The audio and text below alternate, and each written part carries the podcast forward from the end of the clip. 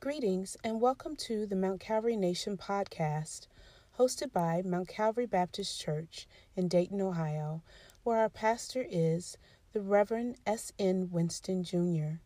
We thank you for joining us and hope that this episode blesses you. Family, good morning. It is an awesome day in the Lord. God, we worship you, we honor you, we adore you, we give you praise, we give you thanks for this day, God. We are grateful, God, unto you.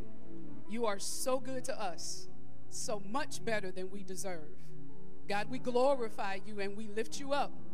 Welcome to those here in the congregation, in the church family today, and we welcome those of you that are online for service this morning. God is the lover of our souls. It's a little chilly this morning here in uh, Dayton, Ohio. I think my car says 16 degrees. Um, but uh, God is still good.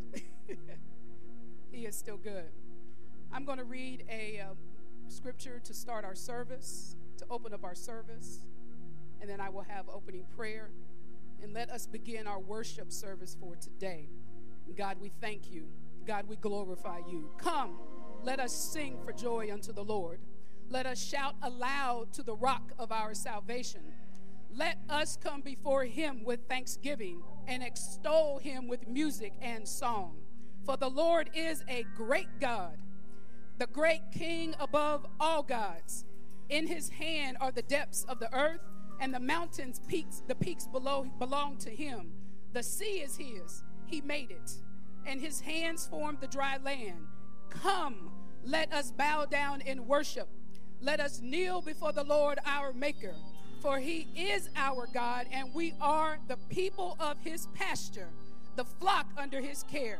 Today, if only you would hear his voice. God our Father, we thank you, Lord Jesus. God, you are so good to us, and we are grateful. God, we all need you no matter where we are today, God. We are broken, Lord Jesus, and we need you. Hear our cries, Heavenly Father. We will continue to worship you, Lord God, despite the situations that we face. God, you are great no matter what I'm dealing with.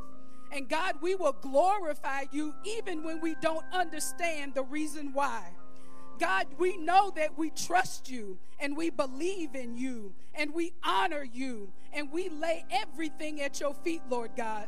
Today, Lord Jesus, we surrender ourselves unto you. You have your way in this place.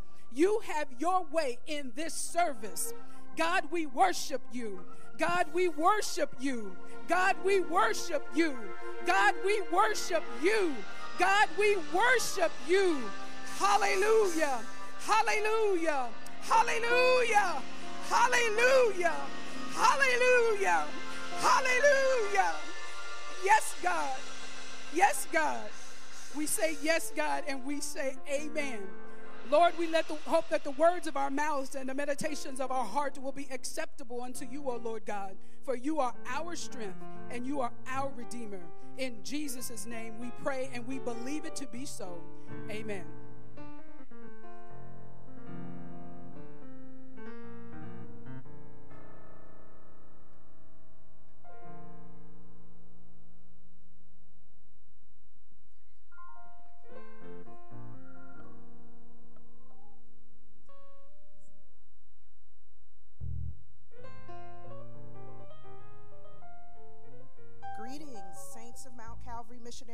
Baptist Church.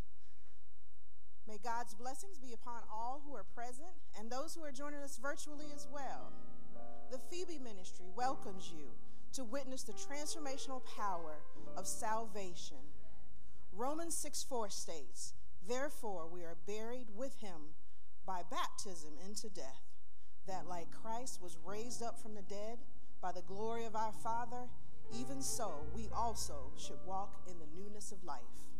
I'm Sister Carla Scott, and this is our candidate for baptism, Mrs. Nicole Davis.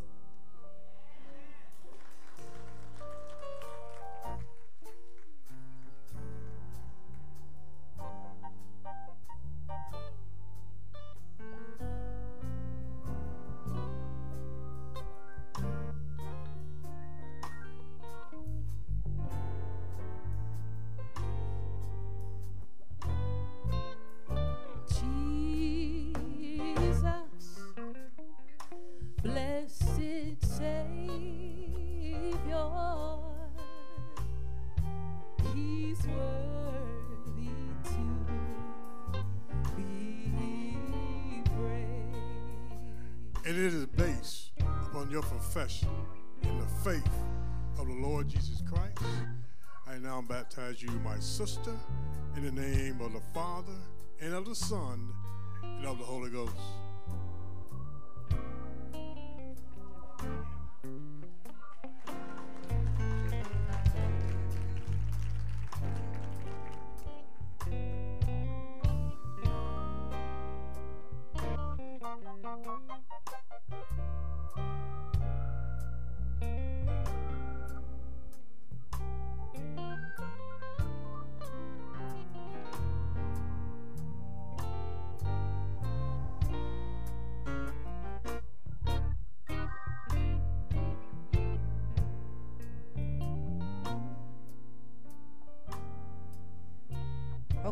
Give, give thanks unto the Lord, for he is good. Come on and give thanks unto the Lord, for he is good.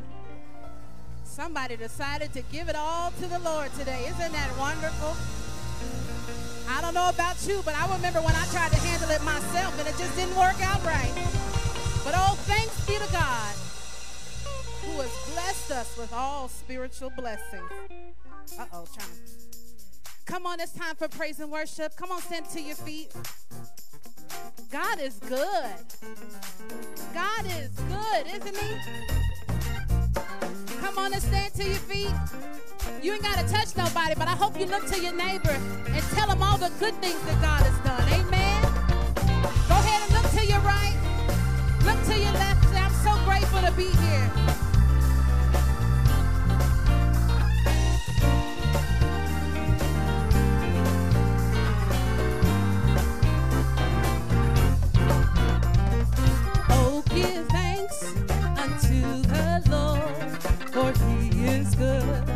Yes, he is good.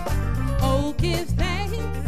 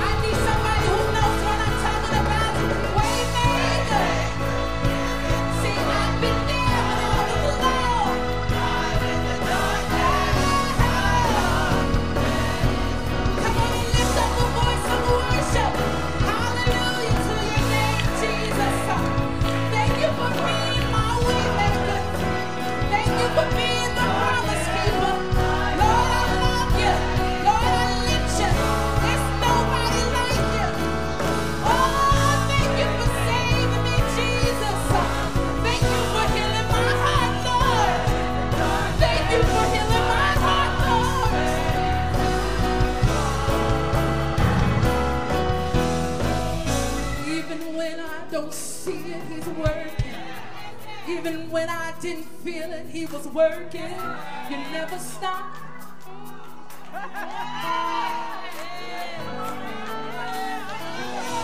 Even when I didn't see it, He was working.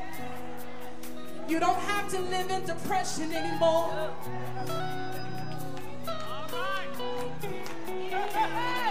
I'm a living testimony. When I tried to figure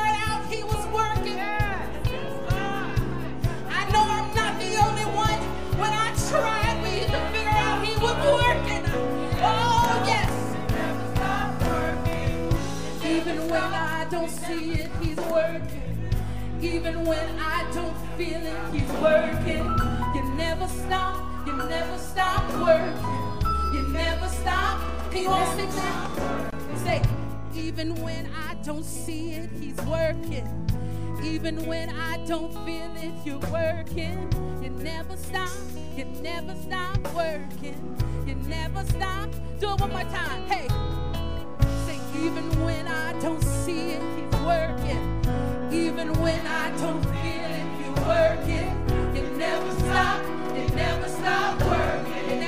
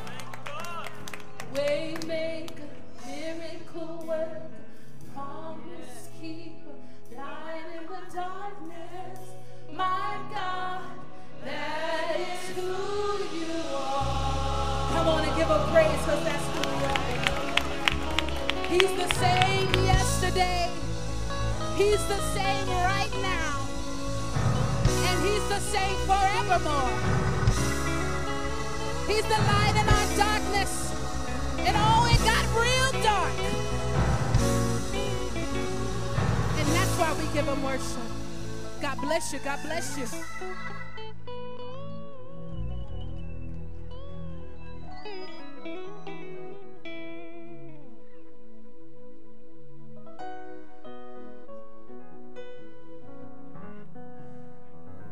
Everybody who's breathing give God some kind of praise. He is our waymaker, our miracle worker. Hallelujah to his name. Thank you, Jesus. Mm.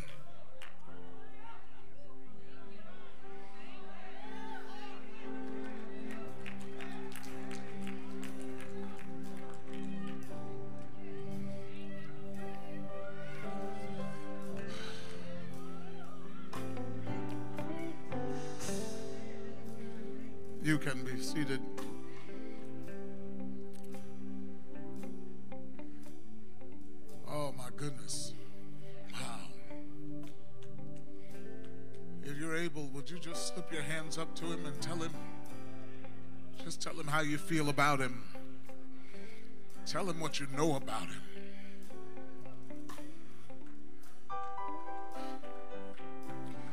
Come on, saints. It's all right to take some time and worship him. You know he's a way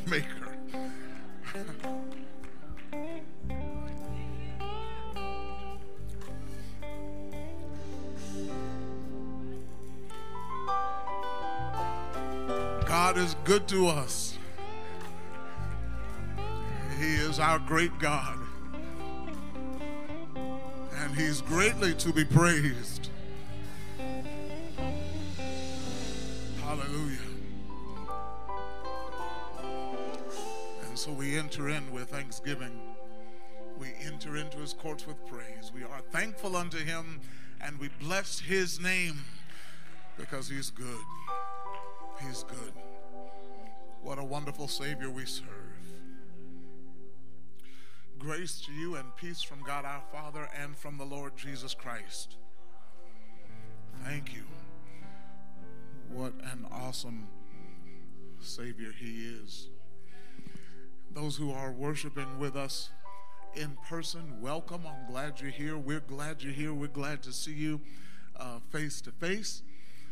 We, uh, we don't take it lightly that you've chosen to worship with us today, especially those who don't consider themselves a part of the Mount Calvary Nation. We're glad you're here. To those who are worshiping with us virtually today, uh, we welcome you as well. We're grateful for the opportunity, grateful for the technology that allows us to worship together. Most of us are still online. We're grateful for the people behind the technology who make it possible every week for us to worship together. We're glad that you're worshiping with us. If you're here in the building and you're worshiping and you consider yourself a visitor, would you stand if you're able? We would love to see who you are and where you are. God bless you. God bless you. Mount Calvary, make them feel welcome, would you? Make sure they know how we feel about them.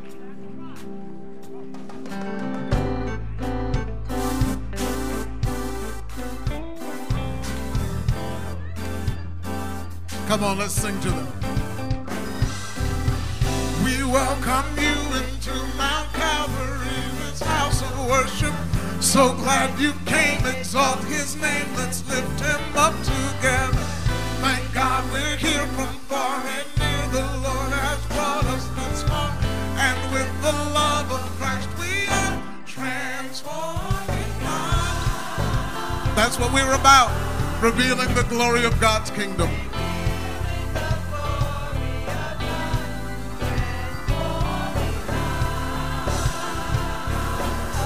Here's how we're doing it.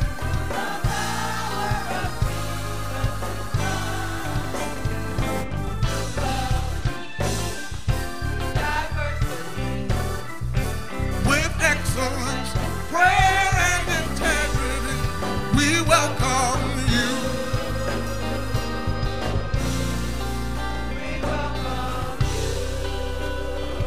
Welcome. We are so glad you're here.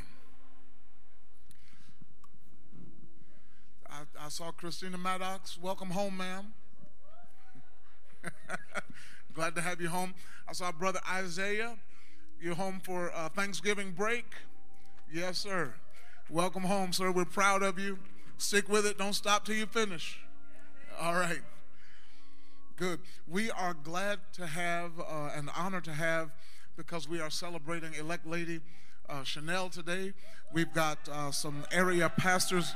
Yeah some pastors' wives from the area who are here. Thank you all so much for being here, and uh, and some of the uh, devastating divas of the Delta Sigma Theta sorority.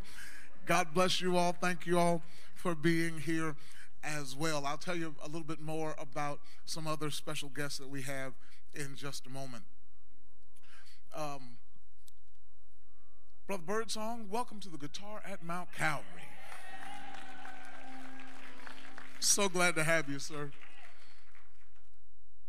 Uh, just a reminder today at 4 o'clock, we will be worshiping with the Resurrection Baptist Church. Uh, they are kicking off their uh, campaign. They are, um, they are trusting God to pay off their building. Um, and we're going to go and we're going to celebrate with them and kick off with them and, uh, and give at 4 o'clock. That is 1444 Darst Avenue. I'll be preaching, the choir will be singing. Come and share with us. Uh, would you keep Sister Valerie Allen in your prayers? Her mother passed. Um, I don't have the, uh, the details, but keep that family in your prayers, would you? Um, also, the Hamlet family, um, uh, Mimi and uh, Don and Miss Phyllis, their brother Tony passed. Um, his funeral is going to be tomorrow at 6 o'clock p.m. at Basore Road Grace Brethren Church. Basore Road Grace Brethren Church, um, 6 o'clock tomorrow night. Also, keep Sister Lois. Yes, ma'am. Oh, yes. And uh, thank you, Deacon um, Reggie Johnson, that uh, is Tony's uncle. Yeah. Y'all, uh, y'all keep that family in your prayers. Um, Lois Jackson's brother passed. Um, his funeral was this past week. Keep him in your prayers. Keep her in your prayers as well. And then um, you all remember Ann Taylor Black, uh, who grew up here. Deacon John Taylor's daughter, Miss Mary, and Miss uh, Karen's sister. Um, her husband passed, Mark. Uh, that funeral is going to be this Friday in Cleveland.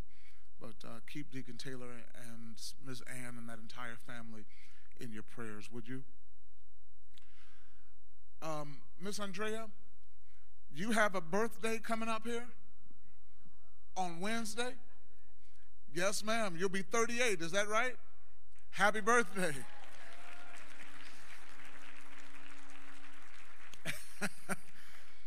Happy birthday. Oh, Miss Nisha, you got a birthday coming up too? And Miss Wortham. Same day. All right. Y'all gonna be 38 too? Happy birthday to you. 79. Yes, ma'am. What a blessing. What? 71. Wow. What a blessing. Brother Landon, are you here? Where's Landon? Oh, there he is raising his hand. If you ordered things from Landon for his school, he has them today. He and his mom, Miss Janetta, they're going to be in the lobby after service, and you can uh, you can grab them then. Minister Denise, you got a, a, bag for me for our baptismal candidate? Thank you. Don't forget, next Sunday we're going to be celebrating Young Adult Sunday. Uh, the young adults are in charge, they're doing everything. And then after service, uh, young adults, you all have brunch with Pastor. Uh, I just want to talk to you and listen to you. And, uh, and we're going to have a good time together next Sunday. Don't forget, Wednesday night we are at Macedonia. I'll be preaching over there at 7 o'clock. Thursday morning, St. Luke will be here. All right? Wednesday night, we go to Macedonia. Thursday morning, St. Luke will be here. Starting in December, we all take a rest. all right? Good. Come on down, I'll meet you down there. Yes, ma'am. Who said that? Yes, ma'am. Awesome. Awesome. Praise God. Yes, ma'am, Miss Margot. Awesome. Good. We do thank God uh, for one who has given her life to Christ and entered into believer's baptism today. This certifies that Nicole Davis was baptized in the name of the Father and of the Son and of the Holy Spirit on the 20th day of November 2022 at Mount Calvary Missionary Baptist Church, 3375 Pastor S.N. Winston Senior Way, Dayton, Ohio. God bless you. God bless you. Yes, ma'am. There's some special stuff in there for you, including the most important thing of all, the Bible. All right. God bless you. Good to have you. You have family with you today? Good. Welcome. Welcome. Glad to have you.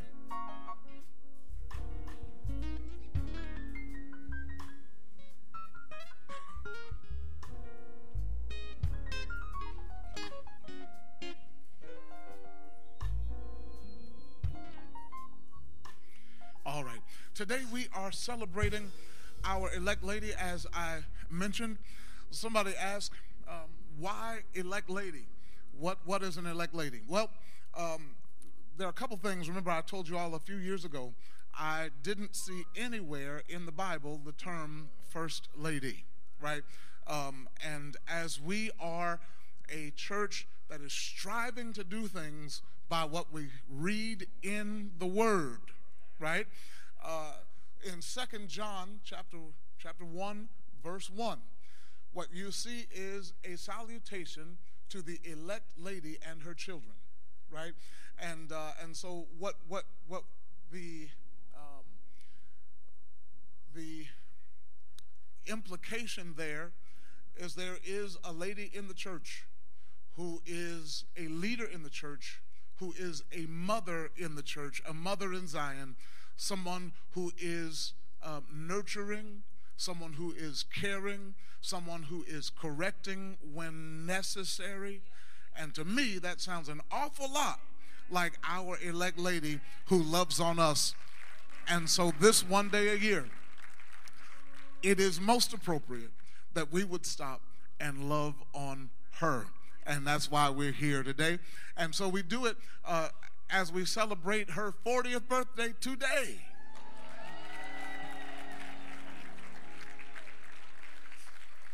Believe it or not, uh, when she became the uh, when she became the pastor's wife, she was just 21.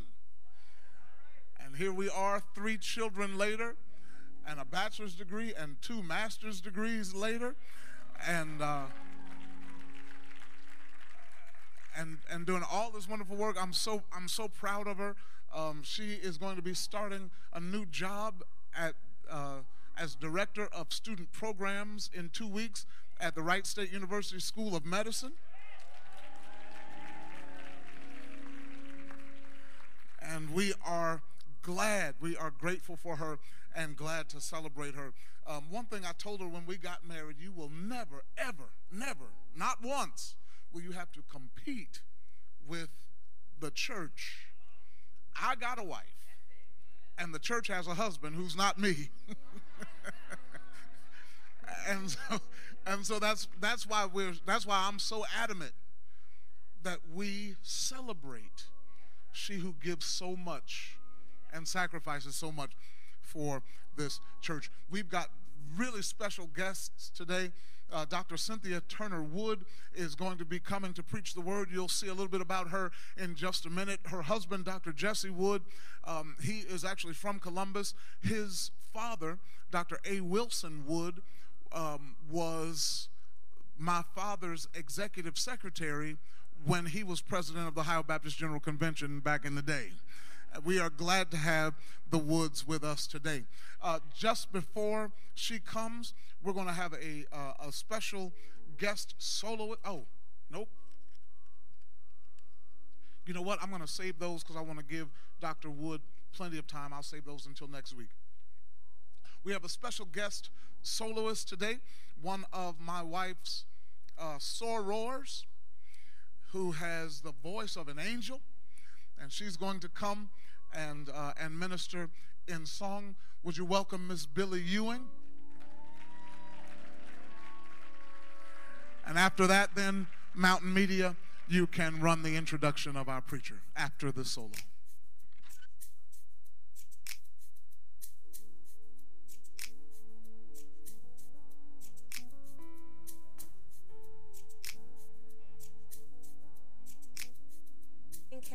It is always a blessing to be in the house with y'all on any given day, but on this day, ooh wee, this one right here, she hold an extra little special place in my heart.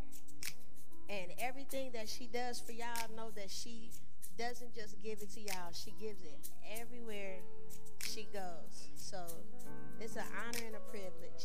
And I brought my daughter. This is my daughter. Good morning, good morning. I believe that she has a voice of an angel too. And we are always mothers. And so sometimes we have to say, come with me. Could you can you help me this morning? Can we do this together?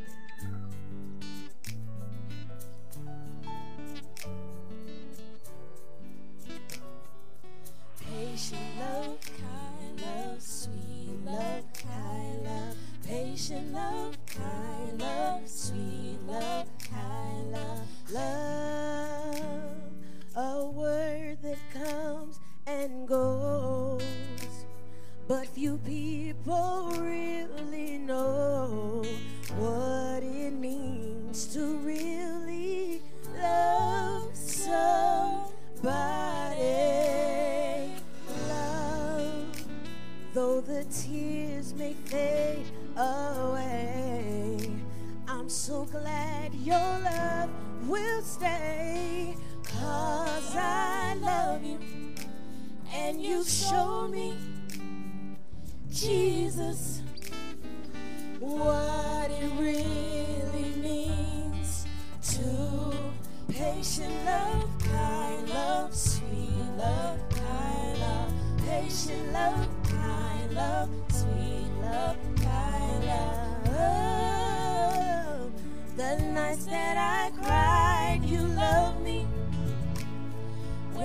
should have died, you love me.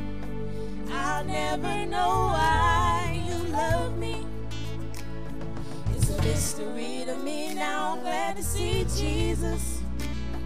When our hope was gone, you loved me. You gave me a song that you love me. Now I can go on cause you love me.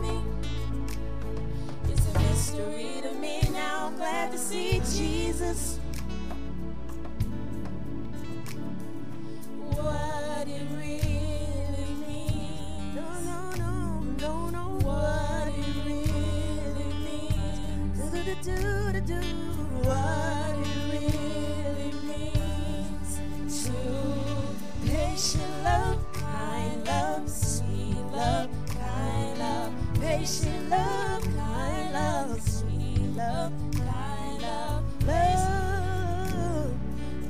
nights that I cried, you loved me. When I should have died, you loved me. I'll never know why you love me. It's a mystery to me now. I'm glad to see Jesus. Yes, when our hope was gone, you loved me. Yes, you did. You gave me a song that you love me. Thank you, Lord. Now I can go on cause you love me. It's a mystery to me now. I'm glad to see Jesus. What it really means. Oh, oh, oh, oh what it really means. Do, do, do,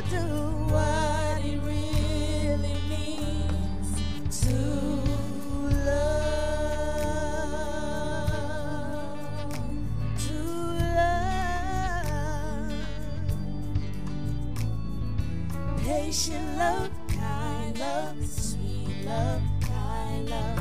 Patient love, kind love, sweet love, kind love. Patient love, kind love, sweet love, kind love. Patient love, kind love, sweet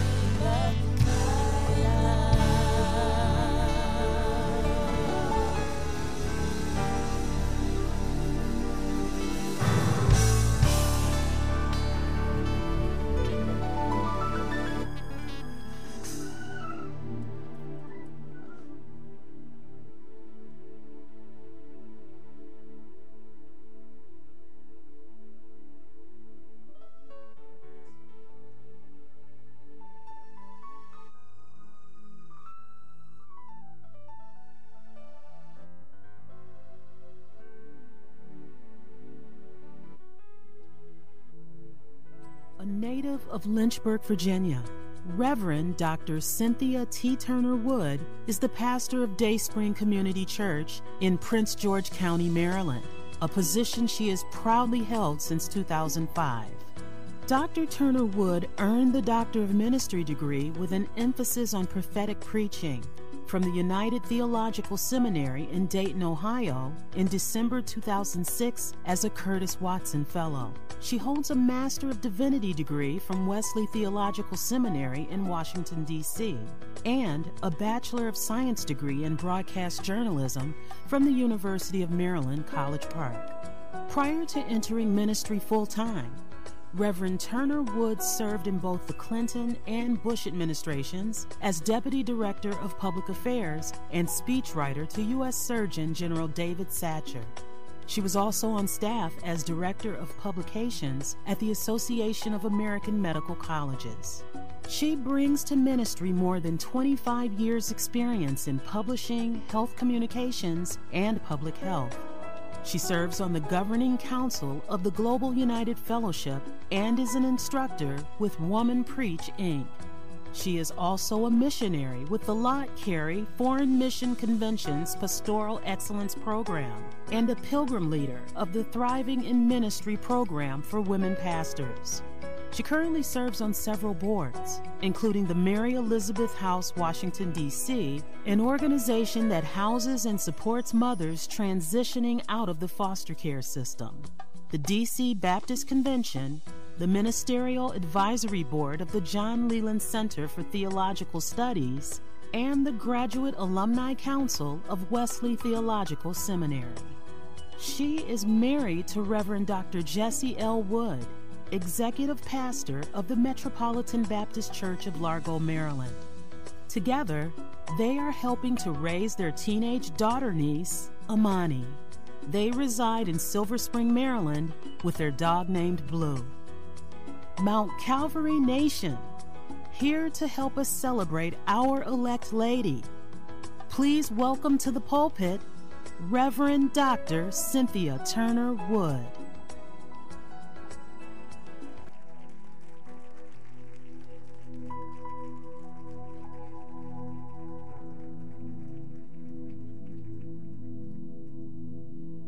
Well, this is the day that the Lord has made, and we shall rejoice and be glad in it. Come on, I said, This is the day. I didn't make this day, but this is the day that the Lord has made, and we shall rejoice and be glad. I was glad when they said unto me, Let us go into the house of the Lord. And especially on this day where we celebrate the elect lady. I learned a new term today. I love to go places where I learn new things. Amen. Where we celebrate you on your birthday, celebrate you for all that you are to this ministry and to this place. Won't you, while you are standing, give her what she deserves on today?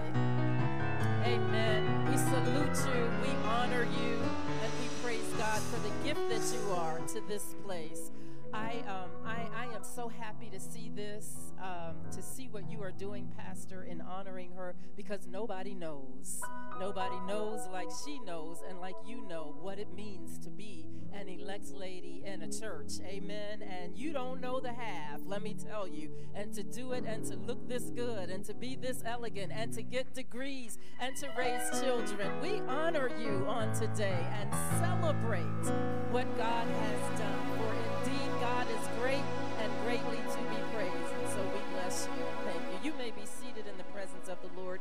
I want to um, begin um, also by thanking your pastor publicly to what I've said to him privately. What, what, um, you know, you don't know how the Lord gets you to certain places, and this is certainly one of those occasions in my life, but I'm so glad that God did. Thank you for the honor of standing in this place where you proclaim the unsearchable riches of God week in and week out. I don't take it lightly, and I'm grateful. I know you could have called anybody. I know you know a lot of folks, and you could have called anybody, so thank you so much for the honor, the signal opportunity to stand here.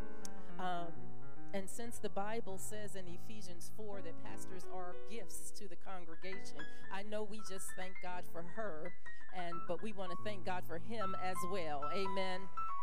Celebrate your pastor because that's a sign of how good that God loves you and how gracious God has been in your life. And together they are doing dynamic things. He couldn't be who he is if she wasn't who she was, but she couldn't be who she is if he wasn't who he is. And so we thank God for all of that, um, for the love that um, God has shown for his sake and through his name to all who are gathered here, to Reverend Stevens, to um, all of the other clergy in the house, to my husband, the Reverend Dr. Jesse L. Wood, who did not think it robbery to leave the Metropolitan Baptist Church, where he's the executive pastor, to come and to be with us on today. I know y'all are saying, How does that work? She's the pastor of Dayspring, he's the pastor of Metropolitan, because we love and support each other and what God has called us to do. Amen.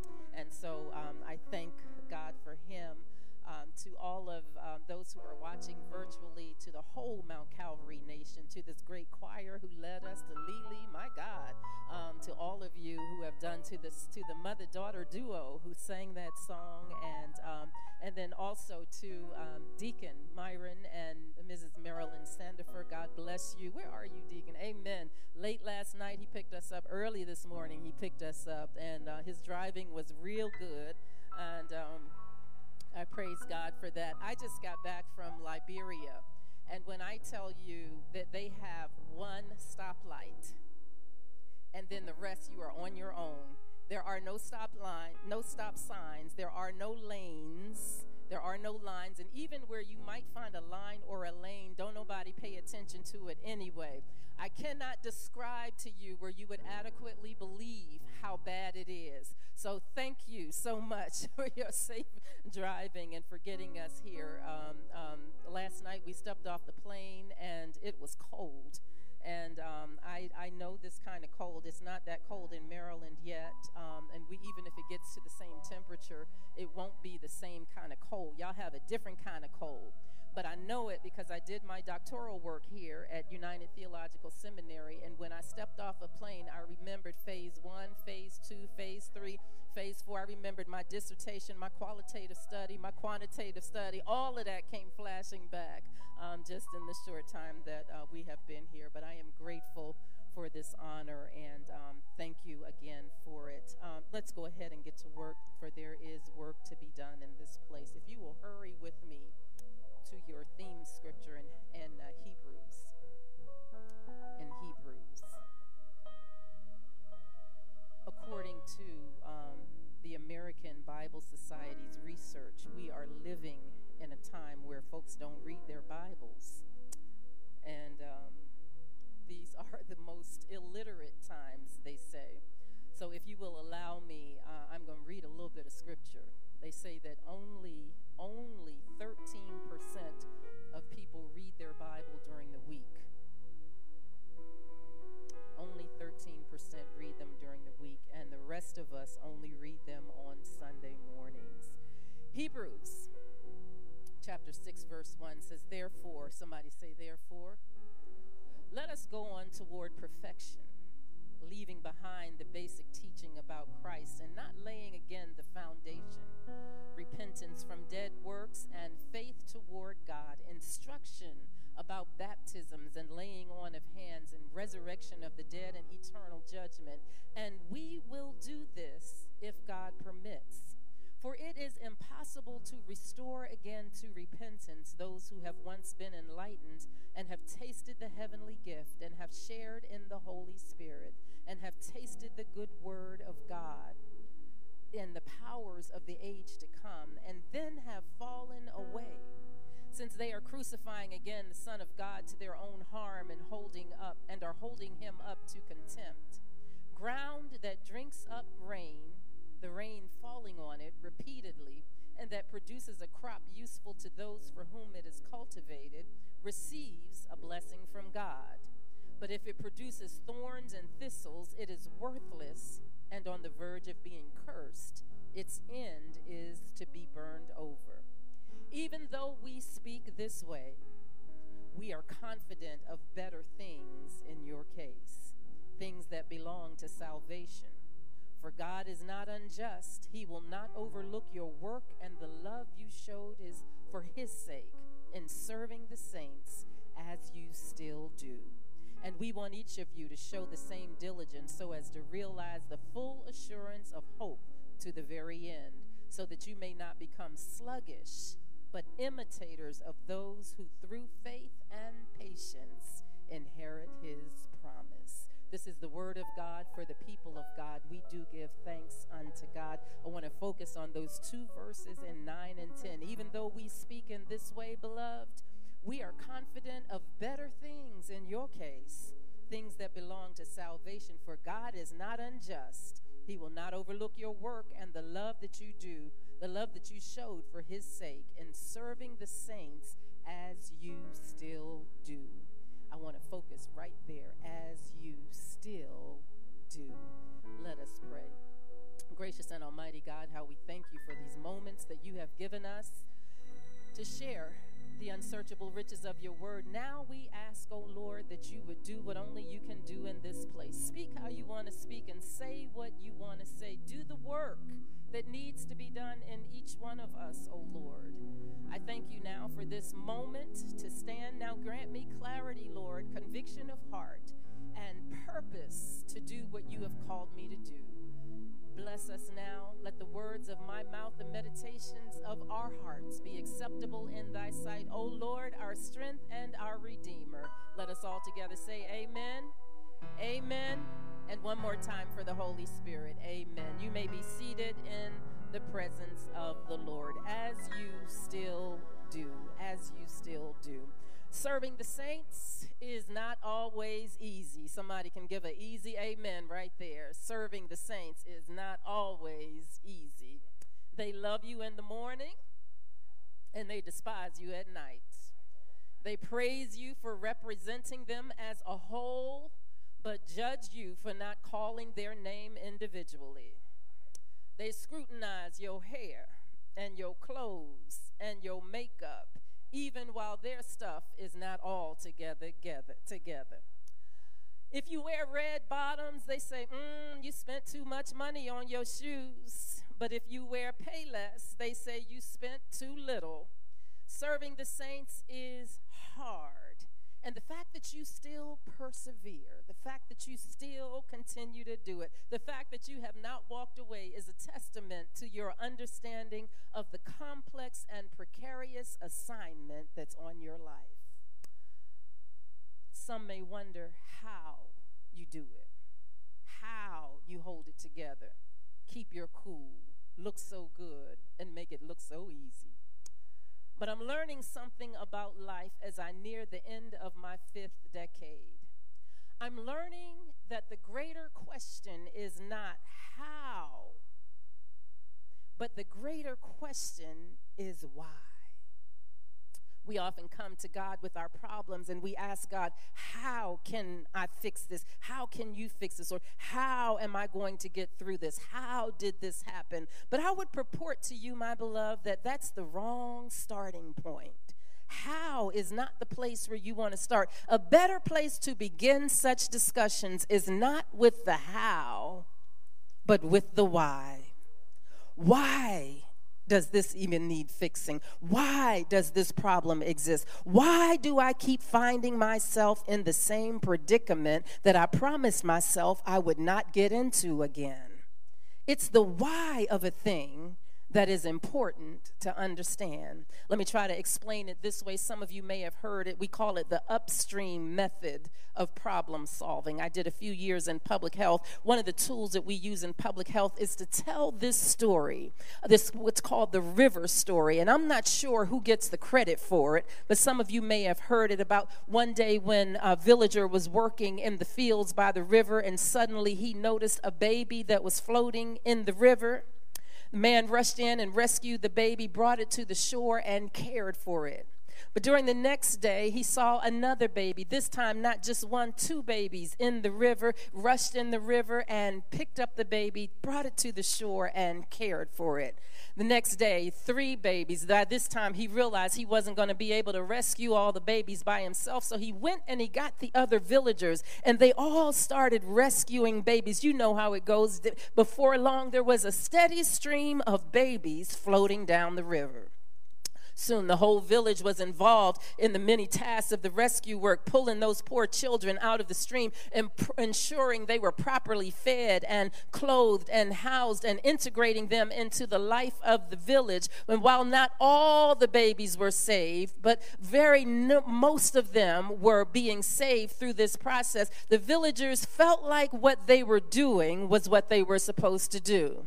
Oh, but thanks be to God it didn't take much longer before somebody, probably a woman, maybe even an elect lady of the village, looked around and said, Wait a minute here, something ain't right. Somebody needs to go upstream and see why all these babies are falling into the river. So she decides to go upstream and finds out what's going on. Had there been a mysterious illness striking these children? Had the shoreline been made unsafe and they were falling in? Was there some hateful person throwing them in deliberately? Was it even a more exhausted village upstream that said, We can't take care of all these babies? All of this needed to be looked into so that before they dealt with the how, somebody needed to find out the why why was this going on? And i want you to i want you to take a moment to celebrate with me those who hold up the sky for the rest of us who are willing to go upstream and find out the why of a situation. Because these are the ones who dig wells for others to drink from who build bridges over great chasms that have drowned others who plant saplings whose shade they'll never delight in and whose fruit they may never taste. But they are called to the why, and the why gives them the drive to persevere and to do what is needed to find out what's going on so that they can eventually get to the how. Are you with me on that? Here, here, some years ago, a report developed by the American Society of Civil Engineers looked into some 600 failed structures. Remember the building that fell in Florida, the balcony that fell off the side? They decided to look at buildings and see what's going on with them, and they found that nearly 40% of the structures failed during the construction stage, and then a 36%, another 36% failed during the pre construction stage all of them due to flawed designs. And the remaining 24% failed after they were up and running during the operational stage. So, to sum all of this up, they found that more than three quarters of the failures happened before the building ever became useful. Either because the plans were flawed and the foundation or the foundation was faulty. In other words, they found that the reason these buildings were rendered useless was not because of the how, it was because they did not value the why they needed to do what they needed to do to make the building safe. I know that's a lot to take in. Let me try to say it this way. They may have used substandard materials. They may have cut corners. They did not value the why that they needed not to take shortcuts but when you understand the why, then you understand that you can't do the shortcuts because later on it's going to turn out that the building will not do what the building is supposed to do. You run the risk of what they call progressive failures. Progressive failures means that everything looks fine on the outside a lot of us have some progressive failure going on in our lives, but it looks good on the outside. We came up in, we made it into church this morning, but if you look beneath the surface, some work that needed to be done right has not yet been done. And so it leads internally to a, a, a, a failure that will surface later on. That's why we need the upstream solutions to figure out the why before we get to the how, because our are like that. That's what the writer of Hebrews is trying to say as he admonishes us in this sixth chapter to move on to maturity. He says, Listen, you've been doing the same thing over and over. You've been going over the same material. You've been doing the same Bible study. You already know that stuff.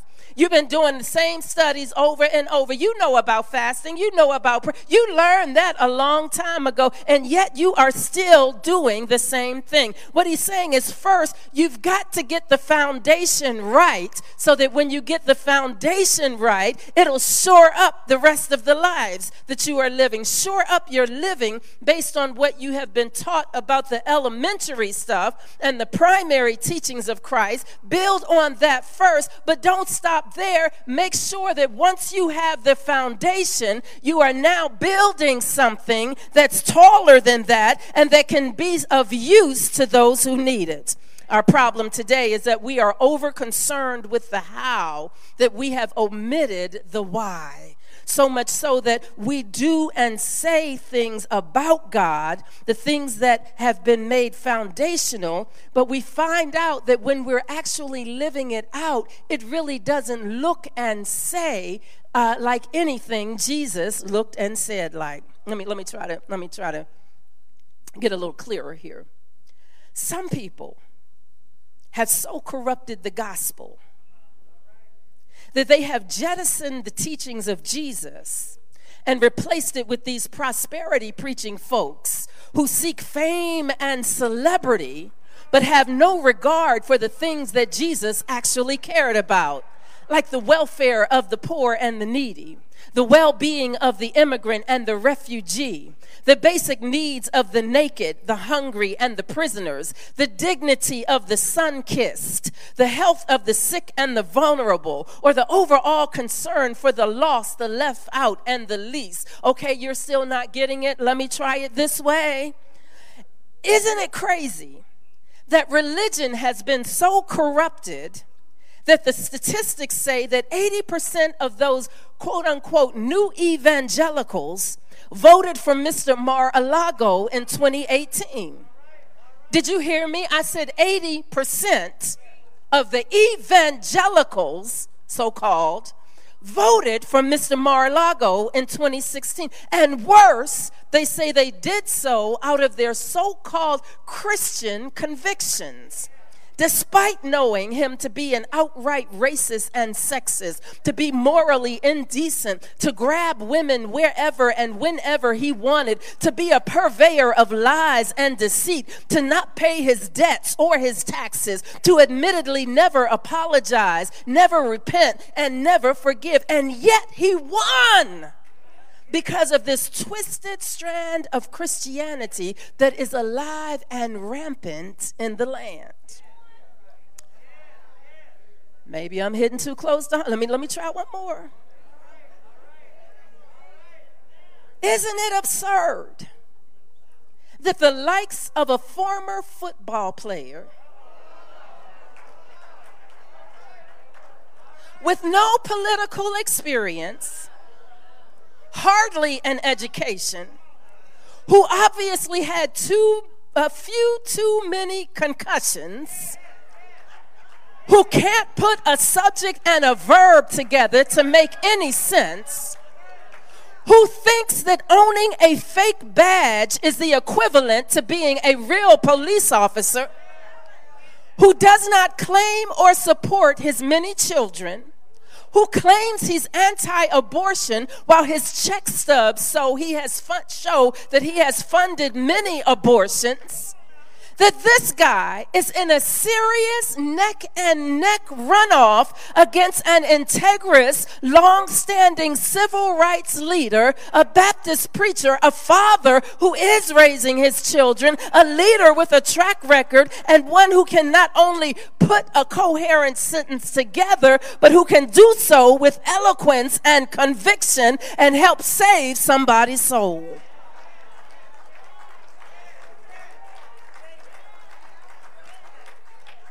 We can't let the how get farther than the why. Because, because this is not even new. I told you I just got back from Liberia, Ghana, Ghana, Ghana, Ghana, where we went to the slave palaces, where you would find that the slave palace in Ghana has a church right above the dungeons where they worshiped God up here, where they captured, held captured, enslaved people below.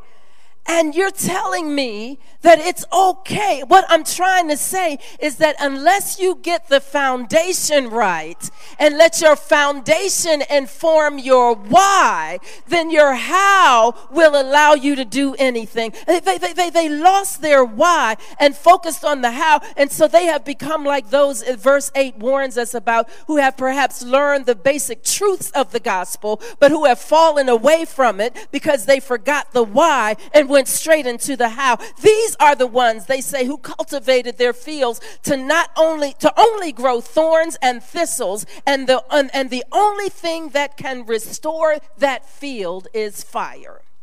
Now, That's what the Lord is saying is that, listen, when you fall away so far, that the only thing that is good is that you got to burn in order to get right. But here's the thing it's letting us know that we have to be careful how we uh, uh, build on our foundation. You got to understand your why because if your why is not right, everything else will be wrong. If your why is not clear, you can profane the holy and you can become so lost that you are able to stand in a holy place and not be moved by that which is holy treating it as though it's just another thing that you go to. Let me try to say it this way that some folks come to church on Sunday morning as just another entertainment venue where you come to to judge how well the performances were today. I wonder what number you would give me about now. Where the where you judge whether the since the soloist missed her note, I'll give that a 7 on today. The usher sat me on the side that I didn't like to sit on. I'll give her a 5. The preacher could have chosen a better dress. I'll give her a six. It's too cold in here, or too bright, or too dark, or too hot. No, this is not a performance for rating. If there's any performing to be done in this case, in this place, it is us showing how grateful to God we are for allowing God, for God allowing us to come into this holy place to worship His name. Here's the thing don't you dare profane this place by giving it your talent score. Don't you remember that we could not even come to church for about 20 months? We could not even get into the building for fear of an invisible tiny virus. Somebody ought to celebrate the fact that God has released the thing that kept us from coming in church. Somebody ought to celebrate the fact that we are in the black church. I say it every chance I get. There's nothing like the black church in all the world. I'm so glad God made me black so that I could experience what it feels like to come to church and to feel something and to rock something and to pat my feet and to feel like running around the place. Oh, don't you pass up this moment and profane it with your talent scorecard. David said, I was glad when they said unto me, Let us go into the house of the Lord. Psalm 27 said, I would have fainted unless I had believed to see the goodness of the Lord in the land of the living. Psalm 73 said it was too much for me to handle. I nearly lost my mind until I entered the sanctuary of God. Psalm 27 says, One thing have I desired of the Lord, and that will I seek after, that I may dwell in the house of the Lord all the days of my life, to behold the beauty of the Lord and to inquire in his temple. And Psalm 150 simply says, Praise God in his sanctuary. You, you, you, you are, you are in holy ground and holy territory. So the writer of Hebrews says you got to get the why right. Get it right. Get the foundation right, lest you fall prey to your own teachings, to your, that lead you down such a treacherous path of non-repentance and death and eternal damnation. You can't afford to get amnesia around the foundation. And it's not complicated. It's not complicated. The Old Testament lets us know that all God requires is three things, just three things. What is that? To love, to do justice, to love mercy, and to walk humbly with your God. It's not, it's not that complicated. The New Testament breaks it down into two things. What does the Lord require? To love the Lord your God with all your heart and all your mind and all your strength, and then love your neighbor as yourself. Just two things. It's not hard to understand. It may be hard to do harder to live, but it's not hard to understand. Because though we might get amnesia on the foundation and get distracted sometimes and get confused and get stuck, God does not God is progressive and forward moving and constant in God's concern for our salvation. Hurry down to verse 9 with me. I had to give you all of that as background because I told you the thing said that y'all don't read your Bibles. Y'all only read your Bibles when you come. That was all background to get to where we're going on today. Verse 9 says, Listen, even though we speak this way, even though uh, the writer of Hebrews is talking this way to give you these warnings, to let you know you got to get the foundation right, but you can't just stay at the foundation. You got to move from the, the, the why to the how, but you can't get to the good, get to the how right unless you understand the right. He says, listen, even though we speak these way, this way, beloved, we are confident of better things in your case. Saying, Listen, I'm not giving up on you. There are better things in your case. For God is not unjust and will not overlook your work for the love that you have showed for his sake. Notice the shift in the language and the tone. Now we're getting to some stuff that is a little easier to swallow. Those earlier verses are warning about what can happen when you shirk on the building of a firm foundation and the dangers that happen when, uh, uh, when all you do is build, but you don't erect anything. But here's the thing notice the change here. It is the prequel to better things that God has for you in your case. That's what it says right there. In your case, in meaning that God is watching in your case, and God is saying, I am not giving up on you. That, that, that, that in your case, I think you can understand the things that belong to salvation. Even though we speak in this way up until now with a deliberate tone, with harshness, with warnings and admonitions, you must know that all of it is said because God has something better in store for your case. The things that lead to salvation See how this works. It's when you understand the why of what you're doing that you can see that it's all working together in your case, that it is personal toward you that leads to salvation. The Hebrews writer says, Listen, I want you to know that God is watching and God is taking notes of the works that we do, and God is not unjust that God will overlook the good works that you do.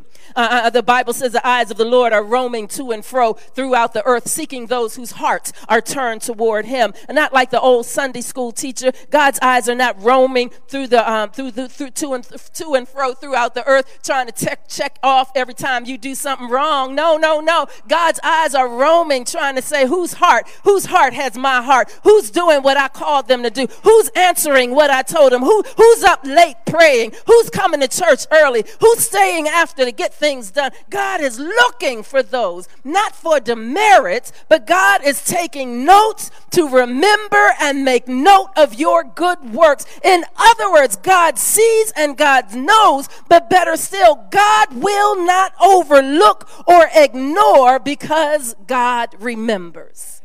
That's why the how, I mean, I'm the why of what you do can't be about other people. If you start looking around trying to see who else is doing how much you doing, who else showed up for choir, who ain't showing up, you start getting mad about what other people are doing. Uh-uh, that's not your why. Your why is because God is watching and God knows your good works and is making note of them. It's personal. God remembers, He says, the love that you have shown. And that's encouraging because oftentimes in church, I know not here in Ohio, but back in Maryland, uh, that, that, that it seems like the ones that you show the greatest love to are the ones ones who so easily forget how much you love them. I mean, it, it, it, seems in Maryland, they so quickly forget that, you, that in their midnight hour, you answered their call. They forget how you met them at the hospital.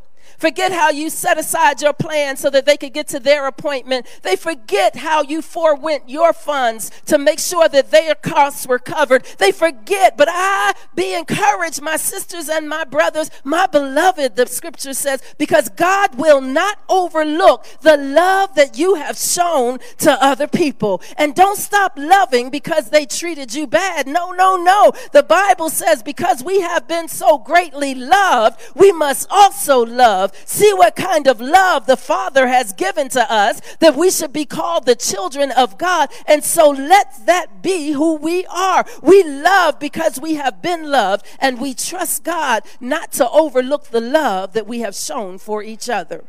But it also says God will remember, God will not overlook the service that you render to others. The models of faith that we have been given in the church uh, are rooted and grounded in service in servant, uh, servanthood. Deacon told me he's the head servant in the church. And that's what you want to be because the Bible says it's good to be a servant. I know the world doesn't look really kindly to servants, but oh, we who know the Lord know that we want to be the chief servant. We want to beat everybody else in serving God because ours is a towel ministry, a hands dirty ministry, an up close and personal calling. Remember how on the night he was betrayed? Uh, the night that he knew was his last on earth, he could have been off doing anything, partying and sulking or taking his last social media selfies, getting on some some some lean. I just learned that term the other day. Getting some lean, sowing some oats. Uh, uh, you know how we do when we want to excuse or escape because we don't like what's happening. But no, Jesus doesn't do anything like that. He chose to be gathered in a room, not just teaching about service, but getting down on his hands and knees with a towel and a basin and demonstrating what it means to serve by washing the feet of the disciples. I always, when I tell this story, feel convicted to tell you that if it had been me, I would have washed, I'd like to think. I saw all those dirty feet and they knew what they needed. I like to think I would have washed 22 feet. But Judas,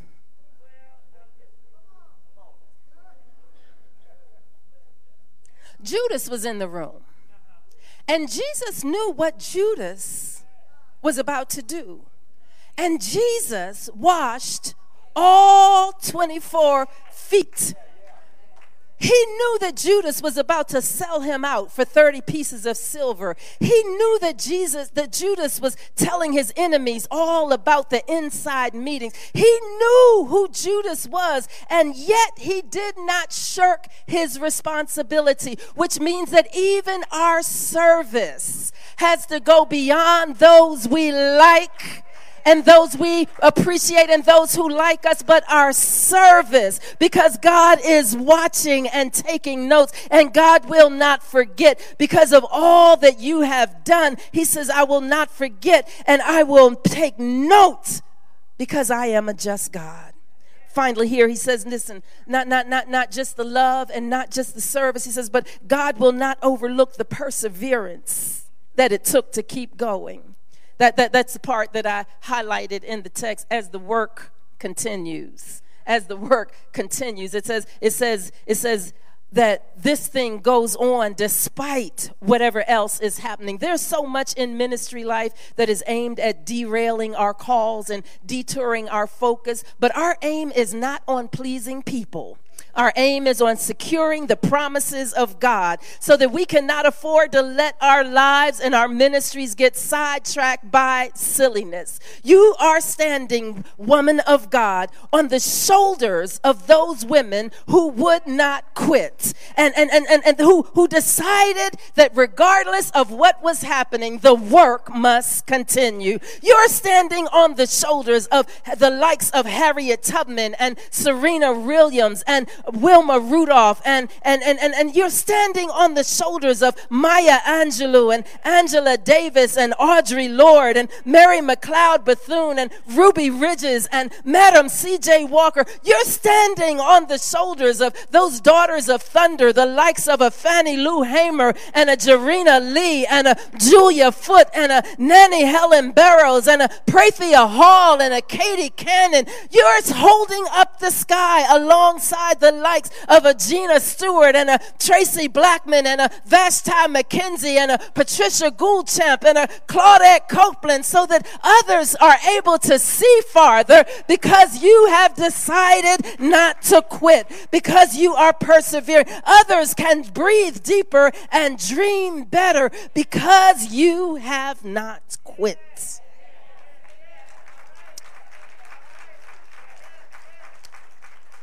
And the promise we have is that God will not overlook the fact that you did not quit, that you did not walk out throw in the towel, that you are still here, still persevering, still pressing toward the mark for the prize of the high calling which is in Christ Jesus. In it all and through it all, you persevered. And, and, and I'll close when I say this.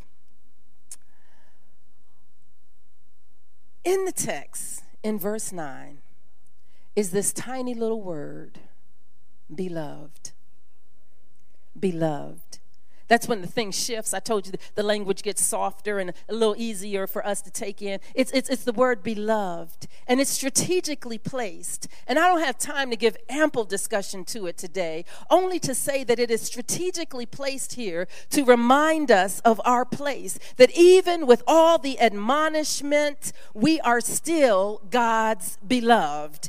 Even when we don't get it right, we are still God's beloved. That the same language God used at the baptismal service where Jesus' cousin John baptized him. He said, This is my beloved son. That's the same term that, uh, uh, that the writer of Hebrews uses to describe us, that we are the beloved of God. Because to be beloved is to know that nothing can separate us from the love of God, which is in Christ Jesus. To understand how beloved we are is to know that we are not just the loved of God. That's one thing, and that's good, and that would even be enough. But so much deeper is God's love, so much more intense in the levels that we cannot begin to understand that we have become the beloved of God. Let me just say it this way, beloved, though we may never fully grasp what it means to be loved by God, just walk in the fullness and the confidence of knowing what it is to be beloved by God. Go on and be loved by God. Go on and realize that because God loved you so much that you have become the beloved. Even when you have fallen into something you said you'd never fall into again. Beloved, we are God's children now, and what we will be has not yet appeared. But we know that when he appears, we will be like him because we shall see him as he is. God will not overlook your work or your love or your sacrifice or your perseverance as you still do. And here's why the word beloved is so important in the strategic placement is because it serves as a reminder that even though we don't always get it right, and even though in our maturity, as we are trying to mature, everybody falls down sometimes, amen. Even as we're trying to get there, our foundation may seem to get shaky and we are prone to wander. Lord, I feel it. Even though we sometimes falter and fail, our frail and fickle faithlessness does not nullify the fortified, forward marching faithfulness of God. Try saying that with braces on. Our frail and fickle faithfulness faithfulness does not nullify the fortified, forward marching faithfulness of God. When we are faithless, God is still faithful. The God that is omnipotent in wisdom, who knew that we would need an unconditional and ongoing means of support and forgiveness, understood so that God already put in place the kind of insurance policy that we would need that has a disclaimer in it that says, no matter what and come what may, don't matter what they might do or how they did it, we are covered by God because we are the beloved of God. Let me try to put it this way. So God already put in, in place the kind of policy that we need. God knew that we would need help. God did not overlook the fact that we would get ourselves into something we could no longer get ourselves out of. And God remembered to provide us with a Savior who could cover us in it all and through it all with his whole life policy whole life policy. Y'all know anything about insurance? Insurance, you all you got to do is watch the commercials because it seems like everybody's making promises about the kind of covering that they want to give us in the insurance world. Listen to the promises of insurance companies down through the years. You're in good hands with Allstate. Like a good neighbor, State Farm is there. One company says we can save you. Another says a day without insurance is like a day without sunshine. Still, in another promise, they promise peace of mind and a better way of life. But I came by to tell you, all the way from Maryland, to let you know, my beloved, that there is but one who can truly cover what you need covered, and his name is Jesus. You can get assured that the why is because he loved you so much, and he loved me so much that he covered us a long time ago. So then, now that you've got the why straight, you got to ask how. In fact, every now and then I get caught up with the how when I stop and think about how he did what he did to cover me. And the fact that he didn't have to do it but he did. How they he let them lay him down on a roll wooden cross at Calvary, and how he let them put nails in his hands and nails in his feet and a crown of thorns on his head, and how they thought that they were winning all the while they lifted him high for everybody to see. Oh, but the Bible says, if I if I be lifted up from the earth, I'll draw all men unto me. And here's the part that I like even more. It is the why of it all. Because, because, because the blood still works. That, that's why that's why he persevered the cross. Because over in John it tells us that the blood came streaming down. And with that blood he signed the lifetime insurance policy for your coverage and for mine for you and me. He sealed the deal not with ink but with his blood. In fact, every time I look around, I'm reminded of how he covered me with his blood. I've got an end to end policy with his blood. I've got a bumper to bumper policy coverage with his blood. Is there anybody in here who's glad to know that you are covered with his blood? I can testify with him that when my life is my life is in good hands, I can say like a good neighbor, Jesus is there. A mother for the motherless and a father for the fatherless. He sticks closer than a brother. He hands his hands really can save you. His mercy really can give you peace of mind. His grace can provide a better way of life. We are covered by His blood. That blood that reaches to the highest mountain. That blood that flows to the lowest valley. Covered by the blood that gives me strength from day to day. The blood that will never ever ever, ever, ever, never, ever lose its power. Turn to somebody and say, Because God remembered, I'm covered by the blood. I'm already fully covered. That his policy is not just for those who, who, who want it for a lifetime, but his policy will carry me from this time into the next time. And I don't know about you, but I'm so glad I'm covered by a double lifetime policy so that when I have breathed my last breath and sung my last song, and when this old building starts to leaning, and when it starts to leaking, and when it starts to breaking, my blood bought policy will march me from time on into eternity. And I will enter that land where there's no more weeping, and no more sadness, and no more sorrow, and no more sickness, and no more death, where every day shall be Sunday, and the Sabbath shall have no end. Is there anybody in here who's glad that you're covered today? Anybody in here want to celebrate the fact that you have persevered? That you now know the why, and now that you know the why, you can understand the how, and the how will take you the rest of the way. Anybody glad about some upstream kind of faith? That doesn't just accept things where they are, but looks at why it is and then looks at how God is going to fix it. Because once you get the why right, you can surely get to the how. I just want to celebrate today that I don't really even know how He did it, but I'm just glad that He did. I don't know how He saved me, but I'm glad that He did. I was a wretch undone living in a world of sin. I was broke down and broke up, but He came and He rescued me. I was living a life that I should not have been living, but thanks be to God that God took all of that. And because He loved me so, delivered me through it all. I don't know about you, but I'm celebrating today. I'm celebrating the gift that God is. I'm celebrating the God that God has been in my life. You know, when I look back and think over my life, I'm the preacher today. But it's not my goodness that saved me. Anybody know what I'm talking about?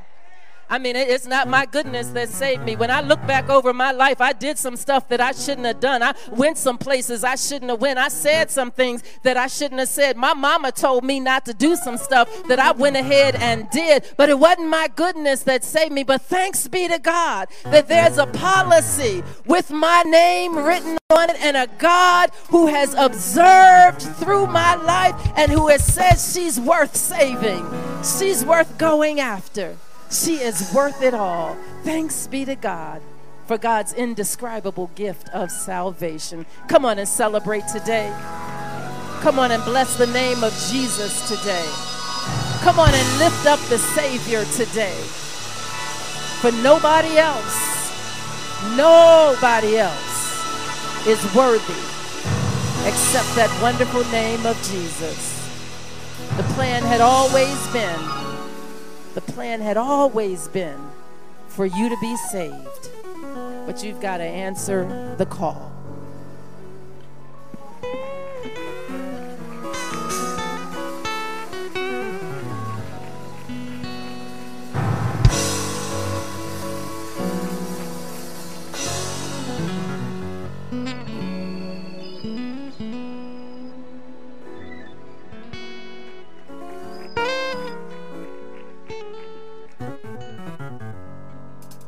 God is worthy.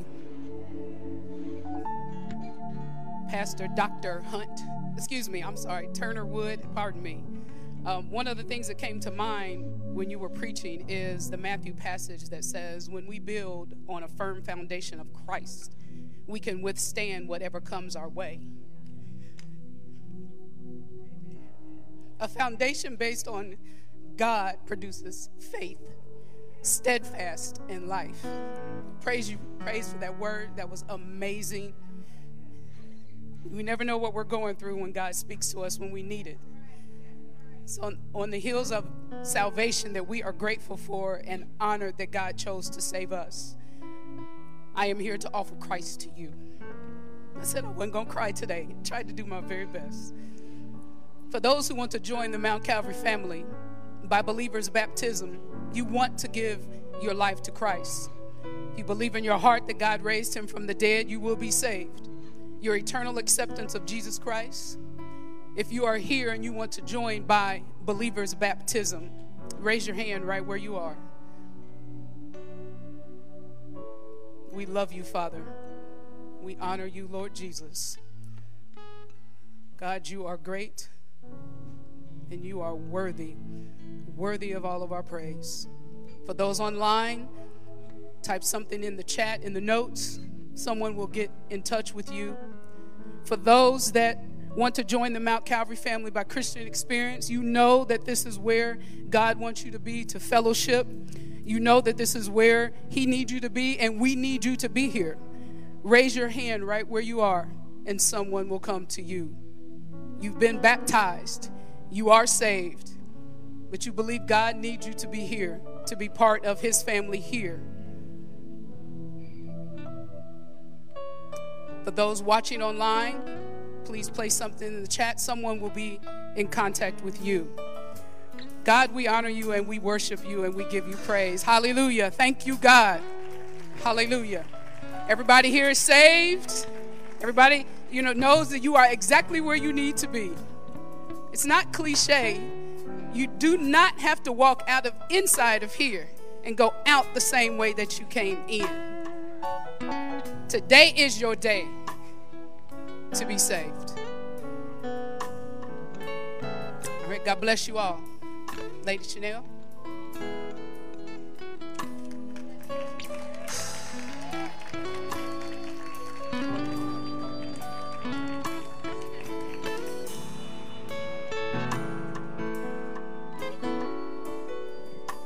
Well, bless the Lord, everyone.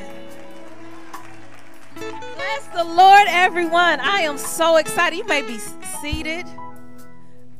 I just got a few few things I want to say, and y'all just have to bear with me because this is the day that y'all set aside to celebrate me, but we celebrate God more than anything. Thank you, Jesus. Thank you. I want to first thank uh, Lily, Laura, for leading us into worship. Thank you so much. To my sons, Billy and her lovely da- daughter, Braylon, thank you for that. And for my sons, y'all, they came to support me today, and all the sorors of Delta Sigma Theta Sorority Incorporated. Thank you for your support. Um, to Dr. Cynthia Turner Wood for traveling all this way in this bitterly cold weather just to encourage us all with the word of God, and to your husband, Dr. Jesse Wood, for supporting her and sacrificing to be here today. Thank you. As the work continues by the power of the Holy Ghost, you gave me the encouragement I need to, to carry on. God bless you. Um, to my family who are faithfully, um, who provide faithful care to us and support in ways that exceed our expectations. I thank you all. To my parents who have been, y'all stand up. We got some new members that don't necessarily know who my parents are. Daddy, Deacon Burks, and my mama, Sister Linda Burks. To my parents who have been constant rocks on my 40 year journey, smothering me with love, guiding me in wisdom, and now I think I can say, I think I can confidently say, they are my highly regarded and esteemed friends and confidants. Thank you for your love and support. And let me just talk crazy and get bare my soul to you guys. I appreciate it. To my amazing children in their absence, um, Bailey and Parker um, both are home ill, and Nate is taking care. They would be the better. The dogs would take better care of them. But I'm just saying. But we left him in charge. He has instructions, and I'm sure he'll do great. They'll be alive when we get back. I'm sure. I'm sure of it. But they are amazing. It's been wonderful watching them grow and develop um, into. I'm just I marvel at them. Like, thank you, God, for loaning them to us. Um, being a parent, as many of you know, is just a huge responsibility, big burden, but it's a it's a lesson in faith because I ain't got this, God got this. And I have to literally let go and let God. To my selfless husband, Pastor Samuel and Winston Jr., I thank you. You have provided leadership and headship to me in a way that is affirming and not condescending or oppressive. You have provided space for me to discover dimensions of myself that may not always be so pretty. I just have to say thank you for the ways that you encourage me and support me and lift me up. I'm just grateful for you. And God bless you for dealing with me. there is no question that a sacred bond exists between pastor and his people. 2 Timothy 4 2 says, Pastors have a responsibility of correcting, rebu- rebuking, encouraging with patience and careful instruction. That to me is pretty sacred. Acts 20 28 instructs pastors to keep watch over themselves and of the flock which the Holy Spirit has made you overseers. Be shepherds of the church of God, which he bought with his own blood. I think we can all agree that that is sacred. I could go on and on about the responsibility of the pa- pastor in their relationship to their people, which is not to be taken lightly by sheep or by the shepherd. Just as the Bible contains instructions for the pastor, the Bible also is a resource for the people in how they should relate to their pastor. Hebrews 13 17 tells us to have confidence in them and submit to their authority because they keep watch over you as those who must give account. Do this so that their work will be joy, a joy and not a burden, for that would be no benefit to you. There again, there is a sacredness that be, that exists between people and pastor. And because of this relationship, Jesus tells us in Luke 10 7 that a laborer is worthy of his hire. Galatians 6 6 reminds us that those who are taught the word of God that they have a responsibility to provide for the livelihood of their pastor. I don't know about you, but anyone who I am charged and compelled to care for in such capacity, I believe there is a sacred trust between us and a heavy responsibility. As such, it is reasonable that we care and celebrate our pastor, right? We did that a couple weeks ago. It is re- it is reasonable that we do that. But then there's the pastor's wife. And thank you wonderful women of God for coming and celebrating me today. But there's the pastor's wife who beyond mention of her conduct as a godly woman, there is nothing I know it because I did a, a, my master's study on this, okay? There's nothing that indicates how she and the people are to relate to one another. Nothing charging her with caring for God's flock, and certainly nothing instructing God's people to care for and celebrate her. Let me just cut across the field. This is what I'm trying to say. Thank you, Mount Calvary Nation, for choosing to celebrate me Thank you for honoring me. Thank you for inviting me to establish our own sacred relationship with no biblical obligation that I have seen for those uh, for the pastor's wife. As such, I can only presume that you understand and have responded to the revelation that is presented in Genesis 2 4, where God declares that man and wife shall become one flesh. To me, Pastor, this is the only reasonable explanation for there being a whole Sunday service dedicated to appreciating me. Is that you understand what Paul says a mystery that husband and wife are one. I don't take my identity and my role as pastor's wife lightly. And it is with, with sincere, grateful, and humble heart that I say, Thank you, Mount Calvary Nation and it is because of that I point to God. For he is the one who deserves the glory, the honor, and all praise. God bless you all. Thank you.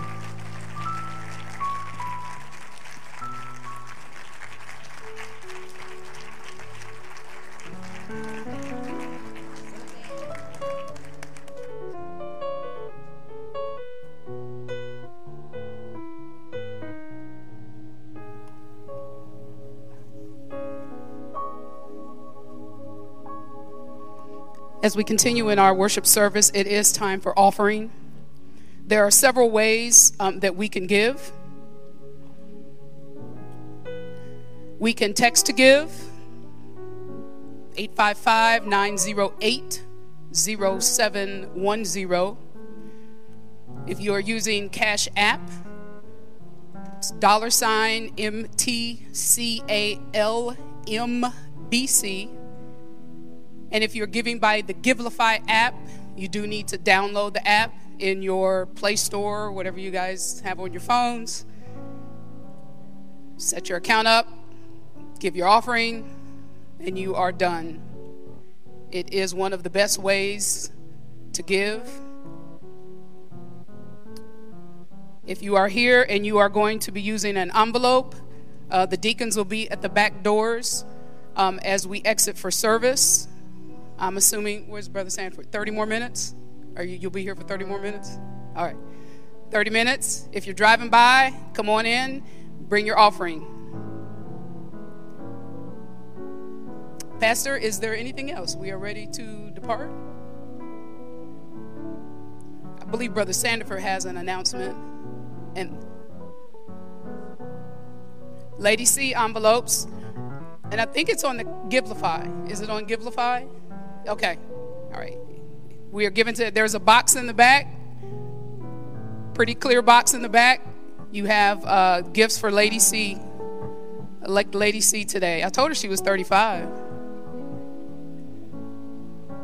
I would tell you welcome to the club, but I ain't seen 40 in a minute, so it's a good club. I'll see you in the, in the I, I ain't gonna never see you in a club.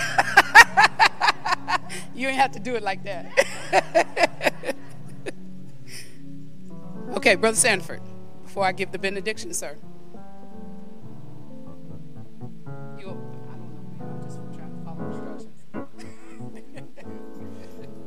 All right, I won't be up here uh, long before you.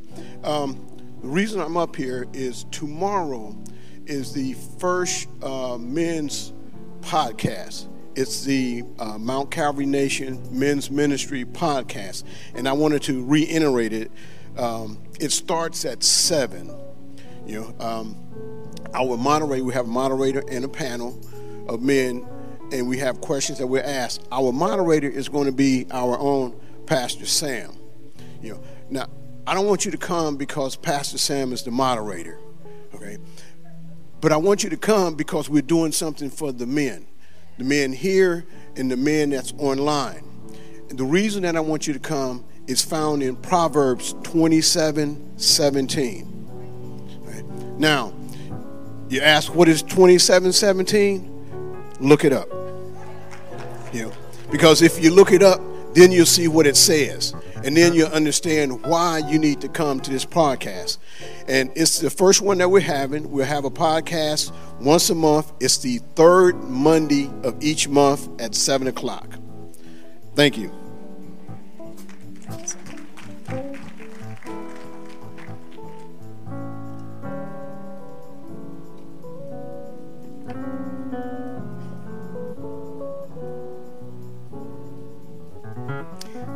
You could stand, please.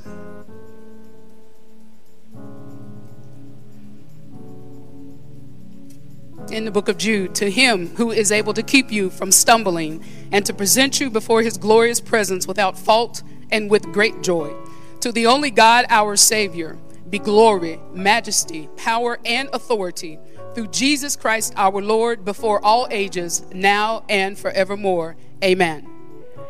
Would ask that you please be seated and follow the directions of the ushers for our dismissal. Have a great day.